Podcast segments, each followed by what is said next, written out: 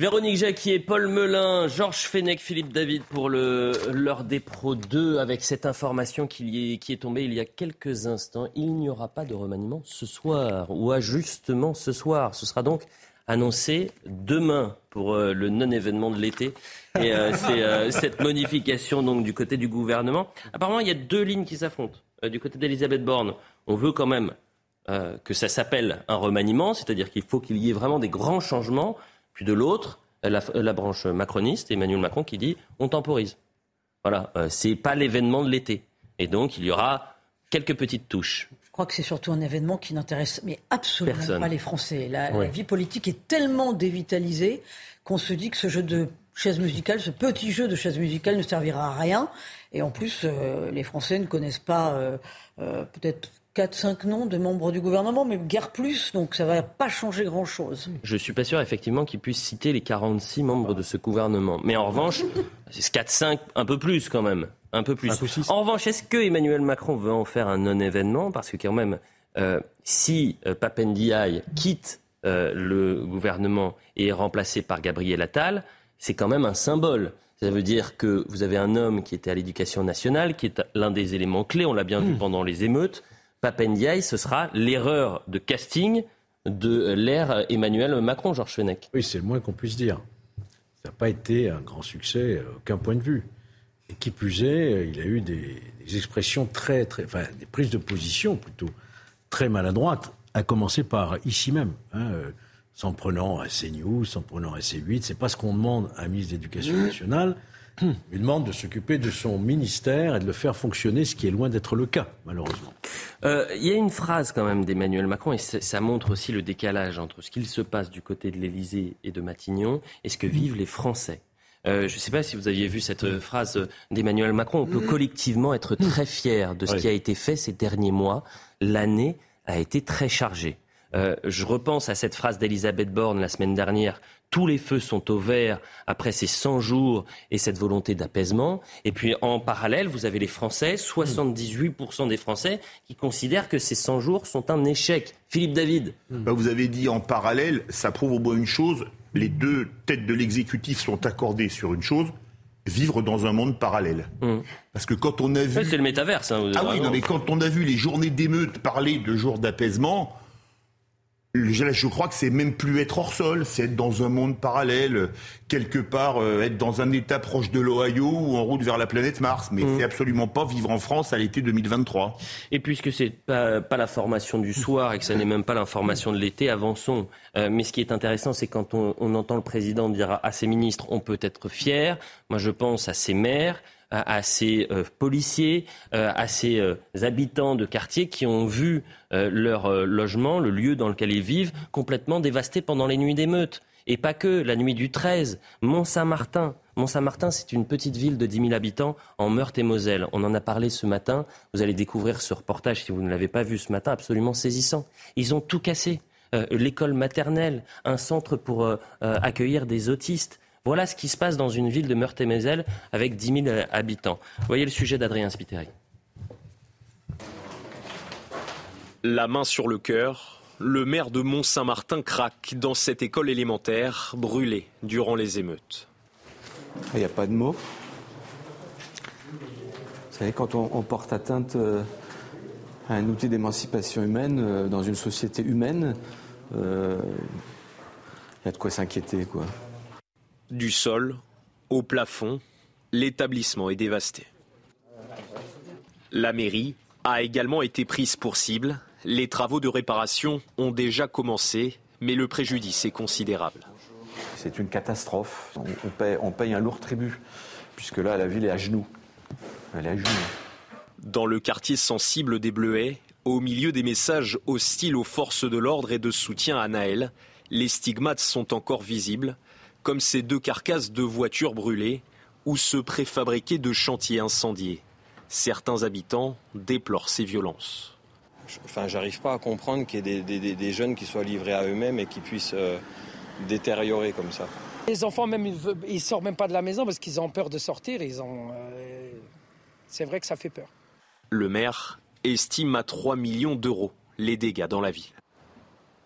Et le maire de Mont-Saint-Martin, je ne sais pas si vous avez vu cette séquence, parce qu'on a commencé l'heure des pros ce matin avec ce sujet, en disant euh, le remaniement, la petite pologe, ça ne nous intéresse pas. Ce qui nous intéresse, c'est ce que vivent les Français au quotidien. C'est ce que vivent ces élus qui souffrent, un, d'un manque de moyens, d'un manque d'aide venue de l'État, et qui souffrent encore plus quand vous entendez du côté de la rue de Varennes que tout va bien et que les feux sont au vert. Donc c'est juste ça mm. qui, perturbe tout le monde. Et donc j'ai interpellé le maire en, direct ce matin en disant bah, on a eu du mal à le joindre, espérons qu'il nous entende et puis qu'il puisse réagir en direct quelques minutes plus tard, ça c'est la magie de l'heure des pros, eh bien, en fait, euh, il a été sollicité, on a pu la voir. Écoutez sa réaction, c'était ce matin. La ville de Mont-Saint-Martin, euh, qui est une ville frontalière, il n'y a, pas de territoire comme ça en France. Euh, c'est la ville aux trois frontières, Belgique, France et, Belgique, 10 000 habitants, une belle ville, eh bien, est, touchée avec neuf bâtiments de services publics atteints ou saccagés ou brûlés une mairie totalement dévastée, la mairie de Mont-Saint-Martin, une école élémentaire, c'est le dernier bâtiment euh, touché, une école maternelle, un CESAD qui est un outil euh, d'aide aux enfants autistes et aux familles qui accompagnent, euh, des outils pour le football club, buvette, clubhouse, et j'oublie beaucoup de choses, et 70 véhicules brûlés en, 10, 10, jours sur une ville de 10 000 habitants. Donc nous sommes très fatigués, vous pouvez l'imaginer. Ces maires, ils attendent qu'une chose, c'est un changement radical de position. C'est de renverser la table, d'être soutenu. Ce n'est pas des ajustements euh, que demandent ces Bien sûr. c'est extrêmement cruel, si vous voulez, quand vous apposez ce type de fait absolument euh, dramatique pour notre pays, avec, vous le disiez Elliot, la petite politique politicienne d'un gouvernement qui pense que en changeant deux ou trois noms et en faisant une bonne séquence de communication, hop, c'est Gérard Majax, tout va aller mieux. Mais absolument pas. Mmh. Les troubles qui traversent notre pays sont immenses. Lorsque vous voyez que dans une commune comme celle-ci, et c'est le maire communiste qui en parle bien, des lieux d'émancipation par le savoir comme l'école, école élémentaire, école maternelle, comme un centre pour les jeunes autistes sont ravagés, détruits par des voyous, par des petits barbares de cette façon-là. Mais qu'est-ce que vous voulez dire?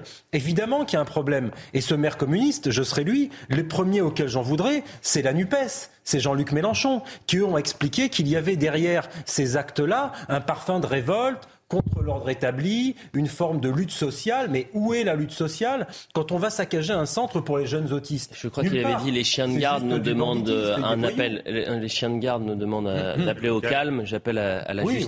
Voilà, ce qu'avait dit. Je sais pas ce qu'appelle. Voilà, les chiens de garde pour Monsieur Mélenchon, c'est ceux qui effectivement appellent au calme face à ce type d'exaction. C'est absolument incroyable. Véronique. Euh, les émeutes posent une question existentielle à laquelle ne veut pas répondre Emmanuel Macron quand on voit la phrase qui s'est affichée à l'écran à savoir est-ce que la France peut encore rester la France quand on voit l'archipélisation du pays, quand on voit euh, cette contre-société qui est installée. Euh, on en parle tous les jours, bien entendu. On a tous les jours des exemples probants, des illustrations de plus en plus prégnantes. Et euh, Mont-Saint-Martin, c'est très très intéressant parce que ça veut dire que tout le territoire est désormais touché. Une petite ville mmh. frontalière, 10 000 habitants, mmh. le maire il l'a dit, c'est pas la première fois qu'il est lanceur d'alerte pour dire qu'il fait partie de la France oubliée. Tenez-vous bien, il y a un tiers des effectifs de police en moins, il y a plus de médecins généralistes. La poste est fermée depuis un an et demi, c'est dramatique. L'école est partie en fumée, c'est dramatique. Philippe. Je crois que ces émeutes vont avoir un retentissement politique majeur, même s'il n'y a pas d'élection maintenant. Pourquoi? On était à Mont-Saint-Martin, aux trois frontières, Luxembourg, Belgique, France. Moi, il y a quelques jours, j'ai passé un week-end au Pays Basque dans le Pays Basque profond. Les gens me disaient, on, en parlait justement juste avant l'émission avec euh, Georges et Véronique, me disaient ce qu'on veut, c'est le retour de l'ordre. Et ils disaient, on en a marre de payer pour ceux qui brûlent. Nous, on nous a retiré l'école, on nous a retiré la ligne de bus, mmh. on nous a retiré la ligne de train. Et hier, je, je prenais le café avec un proviseur, avec un principal de collège en zone rurale à l'autre bout de la France. Vous voyez, Lorraine, Pays Basque, Normandie qui me disait si tu savais ce qui se dit maintenant en salle des profs, mm. les profs qui disent la prochaine fois on veut avoir de l'ordre dans les classes, on veut de l'ordre dans le pays, on votera Marine Le Pen dans une salle des profs d'un collège public. Il y a 40 ans, c'était plus, plus à droite votait socialiste. Et Donc ça vous prouve qu'il va quand même y avoir un changement énorme. Et cet après-midi, vous avez rencontré quelqu'un, vous avez fait quelque chose, vous avez vu. Oui, j'ai vu des gens bien, mais je n'en parlerai pas. Mais c'est des témoignages vécus, ça fait vous avez pas bien fait. C'est toujours important d'avoir ces témoignages. Vous avez vu quelqu'un également euh, aujourd'hui, Georges Fenech, racontez-nous. Mes amis co-débatteurs, en fait, vous n'avez pas d'inquiétude à avoir. puisque la Première ministre a, a dit qu'on allait prendre le temps réfléchir aux causes de ce qui s'est passé et, voir quelles seraient les solutions. Sauf que du temps, on en manque du côté des élus. Non, mais, rassurez-vous. Et le président de la République a dit pareil. Hein. Bah, le, temps, le temps, euh, il en manque pour les élus. Euh, quand une école est saccagée, comment on fait? Un, pour la financer quand on est une ville de, de 10 000 habitants et qu'on a un petit budget et que c'est estimé à plus de 3 millions d'euros. Et euh, rappelez-vous que juste pour les assurances, on estime à 650 millions d'euros. Donc vous pouvez rajouter 200 millions, c'est ce que nous disait Agnès Verdier-Molinier ce matin, hmm. ça peut euh, augmenter, ça peut aller jusqu'à 800 millions d'euros. C'est-à-dire qu'en trois fois moins de temps, on a eu trois fois plus de dégâts euh, pour ces premières émeutes. Marine Le Pen et les députés du Rassemblement national ne voteront pas le projet de loi d'urgence pour les travaux de reconstruction. Ils stop, il y en a marre. C'est un scandale ce projet de loi parce qu'encore une fois, ce sont les Français qui vont payer. On l'écoute. Nous ne voterons pas le texte de reconstruction parce que ce texte est une véritable honte. C'est une honte car c'est la seule réponse, la seule et unique réponse apportée aux émeutes dont je viens de vous parler et à leurs conséquences catastrophiques. Nous ne supportons pas, comme des millions de Français, qu'une fois de plus, pas un seul élément de ce texte sur la reconstruction n'évoque le financement par les casseurs des dégradations qui ont été commises. Eh bien, je viens dire aujourd'hui que ce sont les auteurs qui doivent payer. Et s'ils doivent payer jusqu'à la fin de leur jour, ils paieront jusqu'à la fin de leur jour. Et qui pense, du côté des Français, hein, la France silencieuse majoritaire, qui penserait le contraire? Casseur, payeur. Tu payes, tu casses. Il y a un projet de loi d'urgence qui est mis en place. Il n'y a rien là-dessus, Georges Fenech. Oui, mais attention, si les casseurs qui ont été condamnés sont identifiés, condamnés responsables, le tribunal pourra prononcer effectivement euh, des dommages-intérêts à la commune. Et donc, on pourra. Mais sont-ils solvables? Imaginez, ils ne sont pas solvables. Ce sera forcément marginal. C'est évident, mais ce que je suis en train de vous dire, c'est qu'il n'y a pas besoin d'une loi spécifique. Le tribunal peut condamner ceux qui sont reconnus coupables ah de ces dégradations de ces vraiment destructions de bâtiments à payer en dommages-intérêts, que l'on dit, euh, aux collectivités. Mais ça représentera Epsilon, c'est évident. Et en plus, en plus, ils ne sont pas solvables. Elle a proposé plusieurs mesures. Vous allez me dire si vous êtes pour ou contre. Euh, et vous avez retrouvé pendant cette séquence-là 70% des Français qui étaient pour le, mettre en place l'état d'urgence, pour la suppression des allocations euh, familiales pour les familles dont les enfants ou délinquants ont participé aux émeutes pour euh, l'expulsion des étrangers émeutiers. Vous savez, on a fait toute une série de sondages, il y avait 70%. C'est un bloc de 70% de Français, quelle que soit la couleur politique d'ailleurs. C'est simplement que les Français veulent de l'ordre, de la fermeté et une réponse à ce qui est en train de se passer. Euh, Marine Le Pen propose l'expulsion des émeutiers étrangers, des poursuites pénales contre des parents euh, manifestement défaillants, la suspension de leur allocation familiale, la majorité pénale à 16 ans ou encore la présomption de légitime défense pour les forces de l'ordre. Est-ce que ces mesures vous choquent Philippe David. Bah, déjà, euh, l'expulsion des, émeutiers étrangers, le problème va toujours revenir, c'est les laissés-passer consulaires des pays. Mais ça me semblerait être quand même une mesure de bon sens. Hein. Amusez-vous à commettre, commettre pardon, un délit aux États-Unis a fortiori une émeute, je peux vous dire que si vous êtes étranger, votre carte verte de travail et votre visa de résident est banni directement et vous êtes renvoyé dans le premier, par le premier avion dans votre pays. Et les États-Unis ne sont pas pour autant une dictature. Euh, la vraie question, c'est c'est toujours la même c'est pas d'avoir des idées, c'est d'avoir le courage politique de les mettre en œuvre.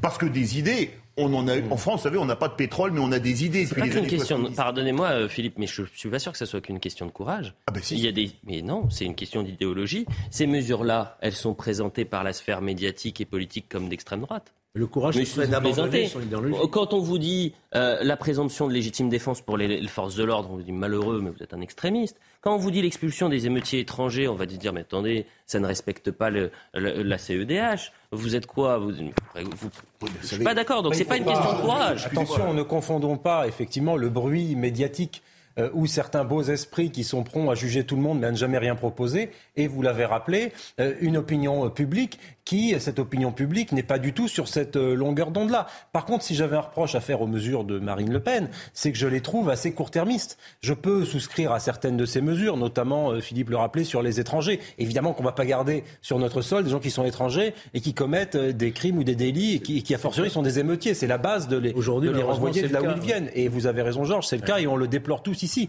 Maintenant, il faut voir un cran plus loin. Il faut penser effectivement à la question ou pas de la mixité sociale et de l'urbanisme. Il faut penser hmm. la question de l'ordre et de l'autorité à long terme. Il faut penser la question de l'immigration à long terme, la question des frontières, la question du rapport qu'on a dans les oui, frontières. Oui, mais sauf que là, c'est la situation d'urgence, mesure ben d'urgence. et mesure à, court terme, bien sûr. À l'urgence. Mais je peux vous assurer que si vous sucrez les allocations familiales pour les, familles d'émeutiers, ça peut calmer certains. Ah, quand vous touchez au portefeuille le problème des banlieues Ah, je dis pas que ça résout, mais je peux vous assurer que ça va calmer certains. Oui. Ou en tous les cas, les parents ils vont dire écoute, euh, écoute-moi mon enfant, euh, demain tu vas pas y aller. il faut euh, déclarer la Ils vivent évidemment dans un monde parallèle, mais au-delà de cela, la politique et la ligne de conduite de Emmanuel Macron, c'est quoi qu'il arrive, on a tout réussi, le mot d'ordre, donc ils se fichent de nous royalement. Ils savent pas qu'ils ont tout raté. Je change le dernier mot, c'est toujours compliqué quand on lit des messages. Euh, sur Twitter, euh, Gérald Darmanin, tiens, qui est, euh, en, commission parlementaire et qui est en train de, rencontrer les, députés. D'ailleurs, il y a quelques, quelques pépites. face aux députés La France Insoumise, je tease pour demain matin. On va préparer vraiment une sorte de best-of de ce qui s'est passé. Je vous assure, c'est lunaire. mais pour le coup, c'est intéressant puisqu'il parle des, statistiques ethniques. Il dit Je refuse les statistiques ethniques. Ah, ça, c'est intéressant. 10% euh, des personnes interpellées n'étaient pas de nationalité française, ce qui veut donc dire que 90% euh, d'entre eux sont de nationalité française. Le ministre de l'Intérieur n'a aucun droit et n'a aucun moyen de savoir le nombre de binationaux. Alors après, moi, monsieur le député, euh, je n'ai pas la volonté de porter des statistiques ethniques. Je n'ai jamais aimé les statistiques ethniques et j'ai toujours considéré qu'un Français était un Français et qu'on ne devait pas compter, puisque vous m'avez demandé de savoir qui était d'origine étrangère, le nombre de grands-parents qui n'étaient pas français, euh, parce que je crois que ça, on rentrerait dans une république qui n'est pas, pas, la mienne et, et en tout cas, j'espère pas la nôtre pour une partie d'entre vous. Est-ce que sur ce cas très particulier, où on a du mal à comprendre ce qui s'est passé. On a du mal à savoir qui sont les émeutiers. Est-ce que dans ce cas très précis, euh, il aurait fallu euh, utiliser les statistiques, statistiques ethniques, qui sont interdites euh, dans notre pays par la CNIL d'ailleurs mhm. Elles existent, elles sont pratiquées, ça fait partie des moyens sociologiques d'études des courants dans le pays. C'est pratiquement toute l'Europe du Nord, les États-Unis, le Canada, ont des statistiques ethniques. Chez nous, on se refuse aux statistiques ethniques. Et dommage, parce que ce sera un outil sociologique très intéressant pour des politiques de la ville, pour la mixité, pour comprendre effectivement le niveau d'intégration et de délinquance. On se prive d'un outil qui malheureusement fait défaut mm. aujourd'hui.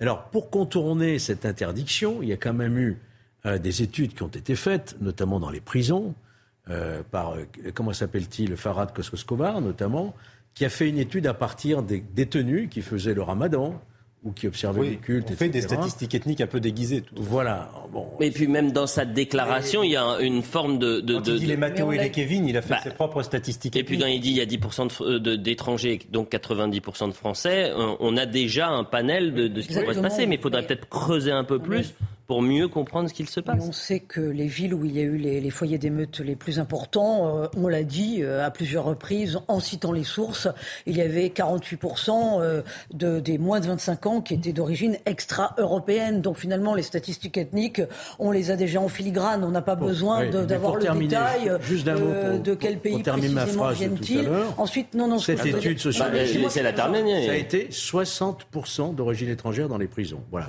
Oui, d'une part D'autre part, sur les réseaux sociaux sont sortis hum. les noms qui étaient le plus portés par les émeutiers. Maintenant, de toute façon, ça me paraît être quand même l'écume, euh, l'écume des, des, choses et des émeutes, hein, de, de, de s'arrêter sur statistiques ethniques ou pas, euh, les prénoms ou pas. Il faut quand même rappeler que euh, plus de 80% des émeutiers sont français, tout simplement. Alors peut-être ne se sont-ils pas français et ont-ils une haine de la France? C'est un sujet politique en soi. Et on voit bien que le, le ministre de l'Intérieur fait diversion Bien entendu, il ne veut pas aller sur ce terrain des statistiques ethniques, mais de toute façon, il sait habilement faire diversion pour ne pas aller sur les sujets de fond. Échange entre Thomas Porte et Gérald Darmanin, toujours sur euh, les émeutes. Ma question portera sur l'unité CRS 8, déployée de manière très violente lors des révoltes urbaines, mais aussi lors de la marche blanche organisée pour la mémoire de Naël à Nanterre. Cette brigade a été créée en 2021 pour intervenir selon des méthodes plus répressives et avec un équipement plus léger, lui permettant d'aller davantage au contact. Deux rapports confidentiels révélés par la presse font état de dysfonctionnements récurrents au sein de cette brigade, pointant notamment l'affectation de jeunes policiers incapables de faire du maintien de l'ordre car encore inexpérimentés. Monsieur le ministre, vous avez eu sûrement connaissance de ces deux rapports, vous étiez destinataire, vous n'ignorez pas les dérives de la CRS 8. Alors pourquoi l'avoir mobilisé lors de ces révoltes urbaines et pourquoi voulez-vous étendre ce modèle alors qu'on sait qu'il est dangereux? Je vous encourage à passer une journée avec la CRS 8. Le, le sénateur Durin, qui je crois fait partie de la NUPES, a fait une expérience tout à fait intéressante, euh, alors qu'il ne soutient pas le gouvernement, je crois que c'est assez clair, et notamment en discussion qu'on a au Sénat, auprès de la Bravem. J'ai proposé à M. Bernalicis, qui avait dit sur Twitter qu'il voulait le faire, quand je lui ai dit allez-y, euh, bon, il n'est pas, pas, allé, mais M. Porte, allez-y, passez une journée. Vous verrez que ce n'est pas du tout ce que vous avez décrit. Euh, et je vous encourage, monsieur, monsieur Porte, à savoir que chaque CRS qu'on envoie, y compris la CRS 8, sont des gens extrêmement formés. Et oui, c'est une CRS euh, très mobile parce que nous avons affaire à des euh, personnes de plus en plus violentes, qu'on utilise non pas en maintien de l'ordre, mais qu'on utilise en violence urbaine. Qu'est-ce que vous pouvez répondre à ça?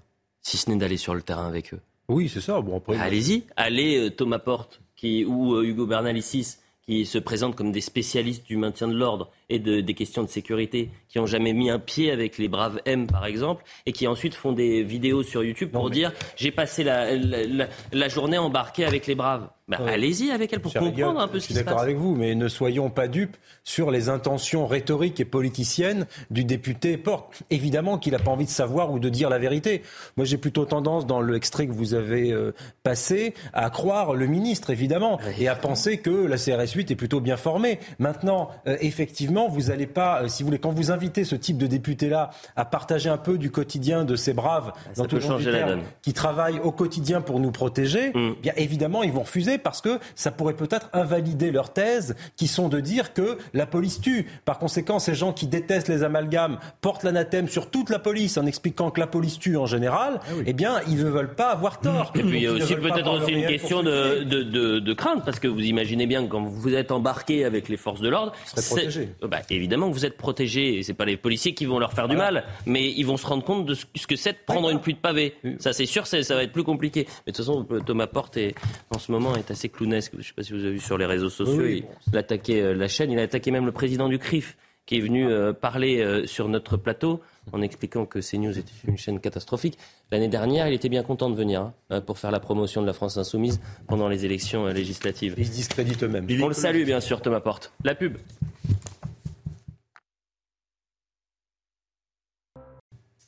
20h30, le point sur l'information, Adrien Fouteau.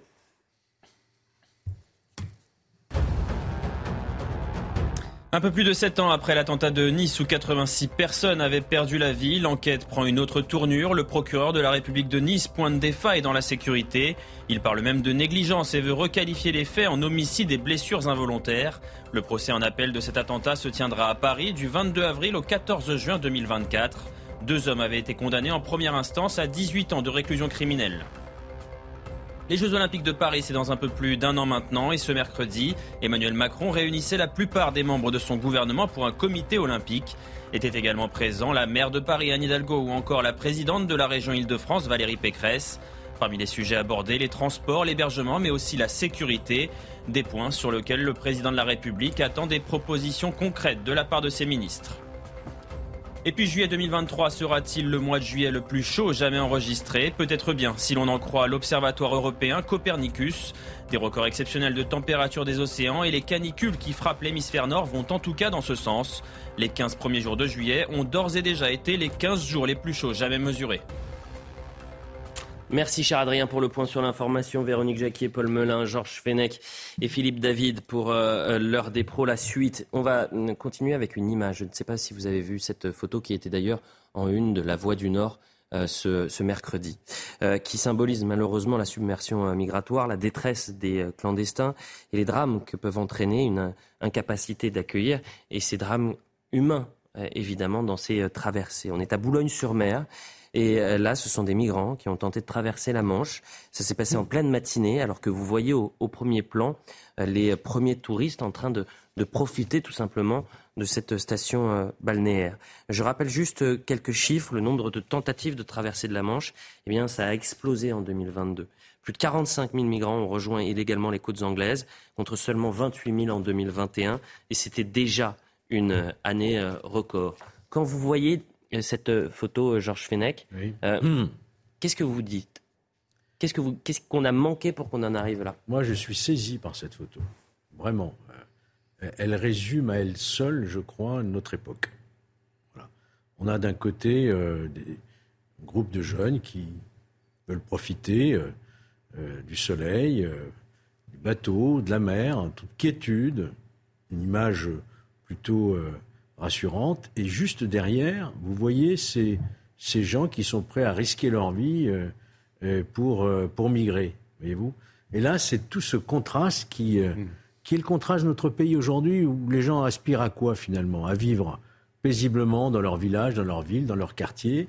Et à côté, comme venus de nulle part, comme venus euh, comme ça soudainement, mm. des gens qui euh, tapent à la porte et qui sont euh, dans une situation catastrophique et qu'on est incapable incapable de gérer. Le préfet du Pas-de-Calais a annoncé l'arrivée d'une compagnie de CRS supplémentaire sur le littoral pour s'adapter, je cite le préfet, au mode opératoire des passeurs et au phénomène des taxi-boats. C'est comme ça que sont euh, euh, surnommés euh, ces bateaux de fortune au lendemain de départ d'embarcation de, migrants en pleine journée sous les yeux des, des touristes. Véronique. Le préfet avait communiqué par ailleurs sur le fait qu'hier, il y avait eu 17 tentatives de traverser euh, de la Manche à partir de Boulogne et il y a eu 11 bateaux qui ont été interceptés.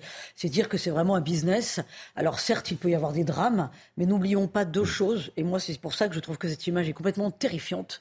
D'abord, l'impunité de ces migrants et des passeurs qui, à la barbe des Français, organisent comme ça leur business et se pensent tout à fait intouchables parce que sur 17 traversées, 11 interceptés, mais enfin ça veut dire qu'il y en a quand même 6 qui arrivent à passer et c'est comme ça tous les jours de l'année. Donc ça prend des proportions qui sont absolument abominables. La deuxième chose, c'est que cette scène, elle est en train de s'inscrire complètement dans une grande banalité. C'est-à-dire qu'il y, a, y a 20 ans, mais, mais, mais on ne se serait pas remis de commenter ce genre de photos. Mmh. Et maintenant, c'est l'immigration du fait accompli. Ah ben voilà, on hmm. en est là et on en est à commenter Alors je vois que vous avez tous envie de réagir, Philippe, rapidement. Je vais avoir une divergence avec Véronique. Il y a 20 ans, on avait déjà ces scènes, puisque rappelez-vous, il y avait la jungle de Calais, il y a eu Sangatte, là c'est Boulogne. Non mais c'était pas la, au nez, à la barbe des touristes et c'était pas aussi organisé. Là c'est quand même à un niveau industriel. Hein. Peut-être pas autant, peut-être parce qu'un cliché, ça peut changer. On sait très bien qu'on n'avait pas la vague migratoire d'aujourd'hui il y a 20 ah, ans. À, Sangatte ou à Calais, il y a toujours eu. Moi je suis allé à Calais plus plusieurs fois euh, il, y a quelques, il y a 10, 15, 20 ans. Je peux vous dire qu'à Calais, il y a des endroits, il y avait des, des, des, des favelas. D'accord, mais là, c'est Boulogne-sur-Mer. C'est arrivé avec la guerre en Syrie.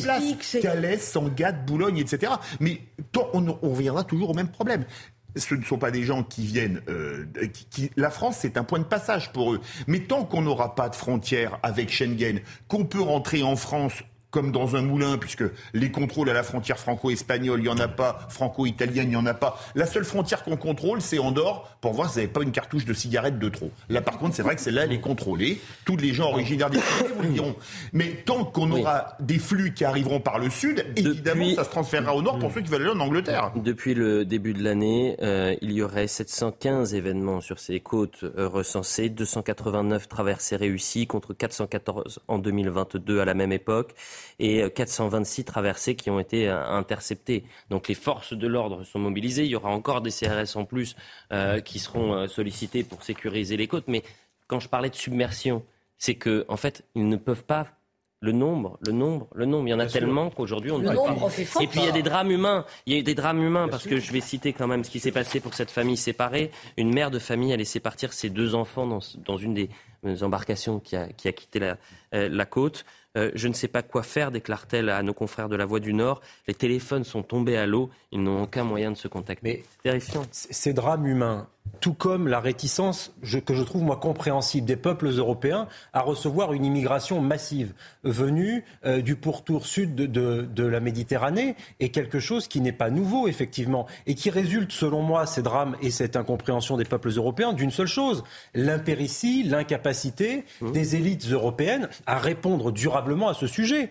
Aujourd'hui, on a confié à M. Erdogan le soin d'être le garde-barrière hmm. de 4 millions de personnes qui sont en Turquie aujourd'hui. M. Erdogan. Donc on confie à cet homme, dont on sait euh, l'orientation politique et le peu de fiabilité diplomatique, le soin de conserver les migrants. On n'a rien fait pour Frontex. On a sous insuffisance Frontex. Le directeur de Frontex a démissionné. A démissionné. On n'investit pas du tout dans notre défense européenne. Tout ça parce que des idéologues refusent à la tête de l'Union européenne que l'on mette en place des barrières, des hotspots et que l'on gère toute cette affaire-là de façon organisée, en respectant les droits de l'homme et en respectant aussi le droit des peuples européens à rester ce qu'ils sont. Parce que ça, on le paye cash tous les jours, bien sûr. Ça, c'est sur les côtes nordiques. Enfin, c'est au nord de la France, mais, mais la Méditerranée, c'est encore pire. pire. Euh, le nombre d'arrivées de migrants pour la route de la Méditerranée centrale a bondi de 116% entre janvier et février par rapport à 2020. Et ça n'est que le début. Et ça n'est que le début, malheureusement, parce que c'est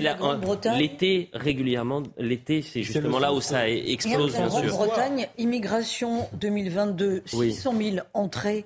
Euh, en Grande-Bretagne, euh, malgré le Brexit, donc évidemment, euh, c'est un solde migratoire positif de plus 100 000 par rapport à l'année précédente. C'est énorme. Alors que Richie Sunak, le Premier ministre britannique, mène une politique très volontariste contre l'immigration illégale que Boris Johnson avait déjà lancée, qu'ils ont sorti sorte de projets politiques pour pouvoir euh, mettre, disons, ces personnes migrantes euh, de retour chez elles, et que nous, Français, nous jouons les gardes-barrières pour les Cavaillon. Enfin, parlons, parlons de Cavaillon à présent, et je le dis aux téléspectateurs, les, images que vous allez euh, découvrir, on a pu les les voir euh, dans des films de Scorsese où on, pouvait imaginer une telle situation euh, à l'époque d'Escobar, à l'époque des affranchis. Euh, en, Italie avec, avec la mafia, où vous avez des hmm. groupes de dealers qui font d'un territoire leur territoire et euh, finalement euh, qui euh, offre des, des, présents, ça peut être des objets aux, habitants. Et eh bien là, pour, ça s'est passé à Cavaillon le 14 juillet dernier, ville de 20 000 habitants à côté d'Avignon. Le maire accuse les dealers d'avoir organisé une fête pour les habitants, au milieu du quartier, au pied des tours, piscine gonflable, barbecue. les habitants, eux, du moins certains, contredisent les dires de l'édile. Vous allez voir le sujet de Maxime Lavandier. Musique, barbecue, trampoline et même piscine. Sur ces images qui datent du 14 juillet, la cité du docteur Haim Cavaillon célèbre la fête nationale. Problème, cette fête n'a jamais été déclarée et les organisateurs sont soupçonnés d'être en réalité des trafiquants de drogue. Une initiative que le maire de la ville a vivement critiquée. La ville condamne cette installation de jeu illégale, alors même que son centre social, son club jeune et la piscine intercommunale proposent une offre conséquente d'activités de loisirs pour les enfants des quartiers. Interrogé à notre micro, un des habitants invités à la fête réfute les accusations du maire. Ah, c'est n'importe quoi, c'est du n'importe quoi. C'était le, le week-end du 14 juillet, les jeunes ils avaient chaud et ils ont, les grands du quartier ont pris l'initiative de faire rafraîchir les jeunes tout simplement. C'était très bon enfant, c'était leur petit goûter qui a été offert. La mairie a envenimé les choses pour rien du tout. Quoi. La mairie de Cavaillon a porté plainte pour occupation illégale du domaine public et mise en danger de la vie d'autrui. Tellement de réactions politiques, dont celle d'Éric Ciotti, comme à Marseille, Nice, en région parisienne. Les narcotrafiquants ont pris le contrôle. Engageons tous les moyens pour mettre fin à ce qui est devenu un État dans l'État. Est-ce mhm. qu'il a tort, Éric Ciotti, Philippe David, quand il dit un État dans l'État?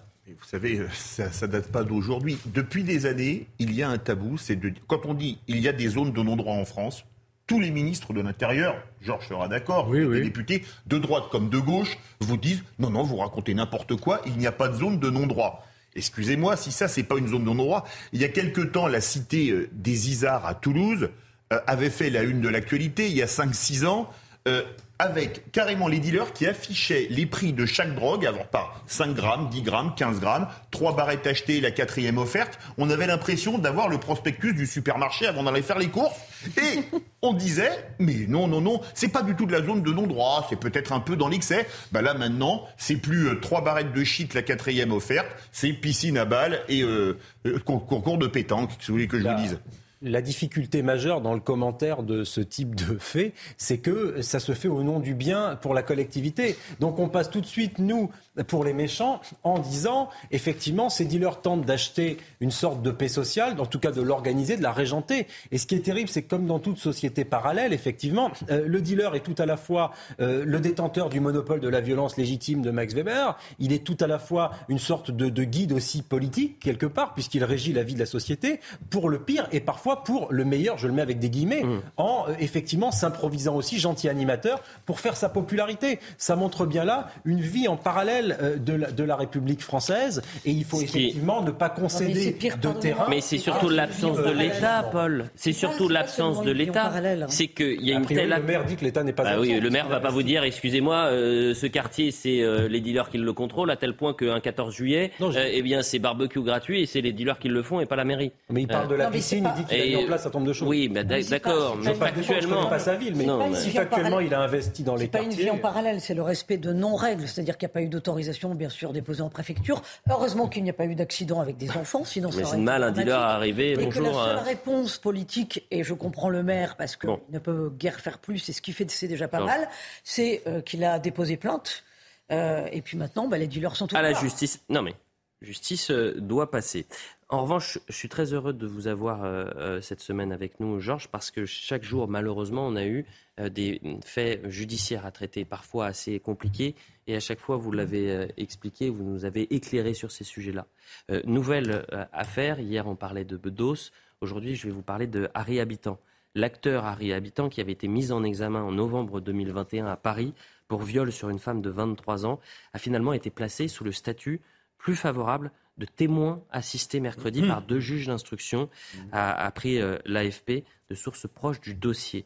La question qu'on se pose, c'est qu'est-ce que ça veut dire d'être témoin assisté dans une enquête pour viol?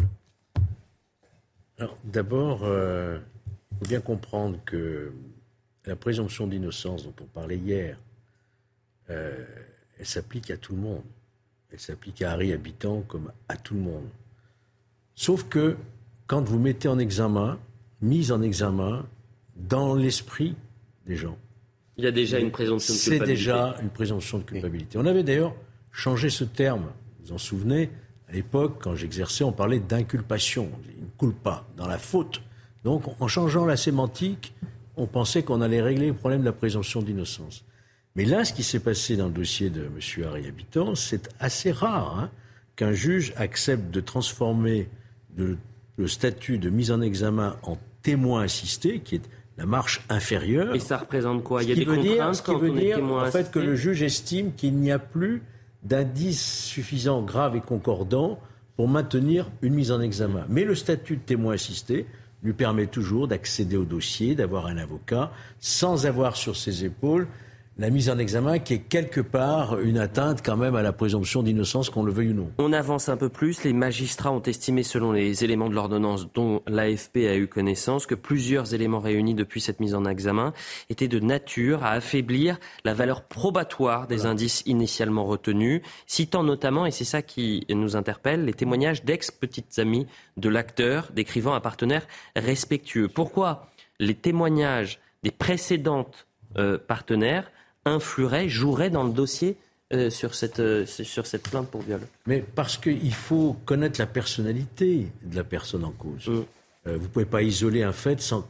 Donc il est normal qu'on interroge ceux qui l'ont connu auparavant. Et là, je vous rappelle, dans cette affaire, c'était une accusation d'une de ses relations. C'était n'était mm. pas rencontré dans une discothèque, c'était une de ses relations avec lesquelles je crois il vivait depuis deux mois. Donc, euh, franchement, moi, je crois que la justice, maintenant, j'ai le sentiment qu'elle est de plus en plus précautionneuse par rapport à ce genre d'affaires. Hein. On l'a vu avec Benjamin Mandi. Qui a signé, vous avez vu, on devait le traiter, mais il nous reste quelques instants. Il, il vient de signer, ça c'est aussi très intéressant, le footballeur Benjamin Mendy, jugé non coupable de viol et tentative de viol il y a cinq jours, c'était en Angleterre, débarque en Ligue 1. L'international français de 29 ans s'est engagé pour deux saisons au FC Lorient. Cela fait presque deux ans qu'il n'a pas joué un match de football officiel. Je rappelle euh, qu'il a été champion du monde, Benjamin Mendy. Il avait été suspendu par Manchester City. Euh, en octobre 2020, il est accusé de, viol. Euh, d'une femme de 24 ans. Il est incarcéré le fin août 2021. Il passe quatre mois en détention prévisoire. libéré en janvier 2022. Et il y a cinq jours, il a été déclaré non coupable de viol et de tentative de, de viol. Vous avez vu les réactions des supporters, ils sont contents. Hein. Bah, écoutez, ça peut être. Ce qui est un peu ah, perturbant, c'est que. Non, mais ce qui est perturbant. Oui, mais il a été déclaré non coupable il y a cinq jours et que les négociations auraient commencé il y a déjà deux semaines. C'est d'après euh, nos confrères de l'équipe. Donc c'est un peu perturbant. C'est-à-dire que vous commencez des négociations alors même qu'il n'a pas été complètement euh, euh, jugé non coupable. Il a un risque, le club a... Effectivement. Quelques instants pour terminer cette émission, et je sais que nos téléspectateurs et vous-même, vous avez été des grands fans, j'imagine, et que vous regardez encore Fort Boyard. Les bien-pensants ont réussi à faire virer les tigres il risque d'avoir la peau des nains. Voilà le coup de gueule d'Anthony Laborde, alias Passe-Muraille, dans une interview à, à Sud-Ouest. Euh, on en rigole entre nous, mais on est un peu inquiet. S'il nous cache, on ne sert plus à rien. Si j'avais eu le sentiment d'être exploité, j'aurais aussitôt démissionné. Cette euh, émission a changé mon existence, comme celle de beaucoup de nains anonymes en France. Avant le fort, je ne passais pas un jour sans que les gens me pointent du doigt. Aujourd'hui, l'image de la bête de cirque a disparu. C'est son choix, c'est son plaisir, c'est euh, finalement quelque chose qui a fait basculer sa vie. Et vous avez des gens, des militants qui mettent la pression sur France Télévisions en expliquant que c'est de la discrimination. Et alors moi j'ai creusé un peu, vous savez, c'est les anti-validistes. On apprend des mots. Les validistes, ce sont ces personnes qui font preuve de discrimination envers les personnes en situation de handicap. Donc quand, ils voient, euh, quand ces militants ou militantes voient Anthony alias Passe-Muraille, elles disent, moi, anti-validiste, je considère que c'est de la discrimination ce que fait euh, France Télévisions avec, euh, avec les nains. Mais comme souvent, Elliot, les, les pères la morale, les grands inquisiteurs, euh, ceux qui finalement, in fine, discriminent, sont toujours les mêmes. C'est-à-dire des empêcheurs de tourner en rond, des militants qui par leur diatribe, par leur critique, et eh bien là, en l'occurrence, la réponse de ce monsieur est absolument euh, parfaite. C'est-à-dire qu'il les renvoie dans leur corde. Il leur explique que lui a trouvé son accomplissement euh, aussi euh, artistique, en tout cas au sein de cette émission, par son rôle qu'il a occupé pendant des années et qui a transporté probablement beaucoup de jeunes et de moins jeunes. Donc, si vous voulez, nous avons toujours affaire à la même petite bande de gens qui, effectivement, ne supportent ni la satire, ni la drôlerie, ni l'humour, ni l'esprit cabotin tellement français, euh, qui n'aime absolument rien, qui n'aime probablement pas rire, qui n'aime pas s'amuser, qui n'aime pas reconnaître le talent de ce monsieur là où il est, et qui préfère eh bien, euh, interdire, toujours interdire, jamais créer, hein, mais toujours interdire quelque chose de supplémentaire. et je partage sa préoccupation, bien sûr. C'est en, les montrant, en leur permettant effectivement d'avoir une activité artistique, qu'on lutte contre la discrimination des personnes de petite taille. Je veux dire, je ne comprends pas cette polémique. Bien sûr. Philippe. C'est complètement fou, euh, comme par exemple Mimi Mati, euh, qui est ah comme quelqu'un qui marche très bien euh, dans les téléfilms, au cinéma, etc. On est dans une époque totalement délirante. Il dit on a supprimé les tigres, maintenant on enlève les animaux vivants des eaux. Désolé, quand on, des, des, des, des cirques, quand on était enfant, on, était, on rêvait de voir le dompteur avec les tigres, les lions, etc. Alors maintenant on nous dit que là c'est plus les antivalidistes, c'est les antispécistes etc. Mais il y a tellement d'anti-tout qu'au bout d'un moment, on ne sait plus où mettre les, les, pieds. En, tous les cas, mais moi, ce que je, ce que je retiens, c'est cette phrase. Si j'avais évidemment eu le sentiment d'être exploité, j'aurais aussitôt démissionné. Cette émission a changé mon existence en bien. Voilà. ce sont des, je crois que c'est voilà. Cette émission lui a donné une belle bon, Il faut rendre. Et à travers lui, il y a des tas de personnes qui se sont mais qui sont fiers et qui aimeraient peut-être participer à, à, Fort Boyard. la Charente-Maritime. Merci à. Vive la Charente-Maritime. Tiens, pour terminer on va finir par une énigme du père Fouras. Ah. Alpin ou bien nordique? C'est un outil téléphonique. Qui est-il? La cabine? Le câble. Non. Non. le combiné, Le ski? Le combiné nordique. Vous n'aurez pas la petite clé, vous avez raté. Merci à, tous les quatre. Euh, on va remercier Jean-Luc Lombard à la réalisation, Philippe à la vision, Anatole au son, Benjamin No, Thomas Saint-Jean, Kylian Salé. Kylian Salé qui connaît très bien euh, l'Irlande. Ouais, très très bon. On l'appelle Killigan là-bas. Euh, donc euh, on, remercie tout le monde. CNews.fr, vous pouvez revoir cette émission demain matin avec ce fameux, ce grand, la révolution ah. du côté du gouvernement, le remaniement, qui va peut-être faire petit. À demain.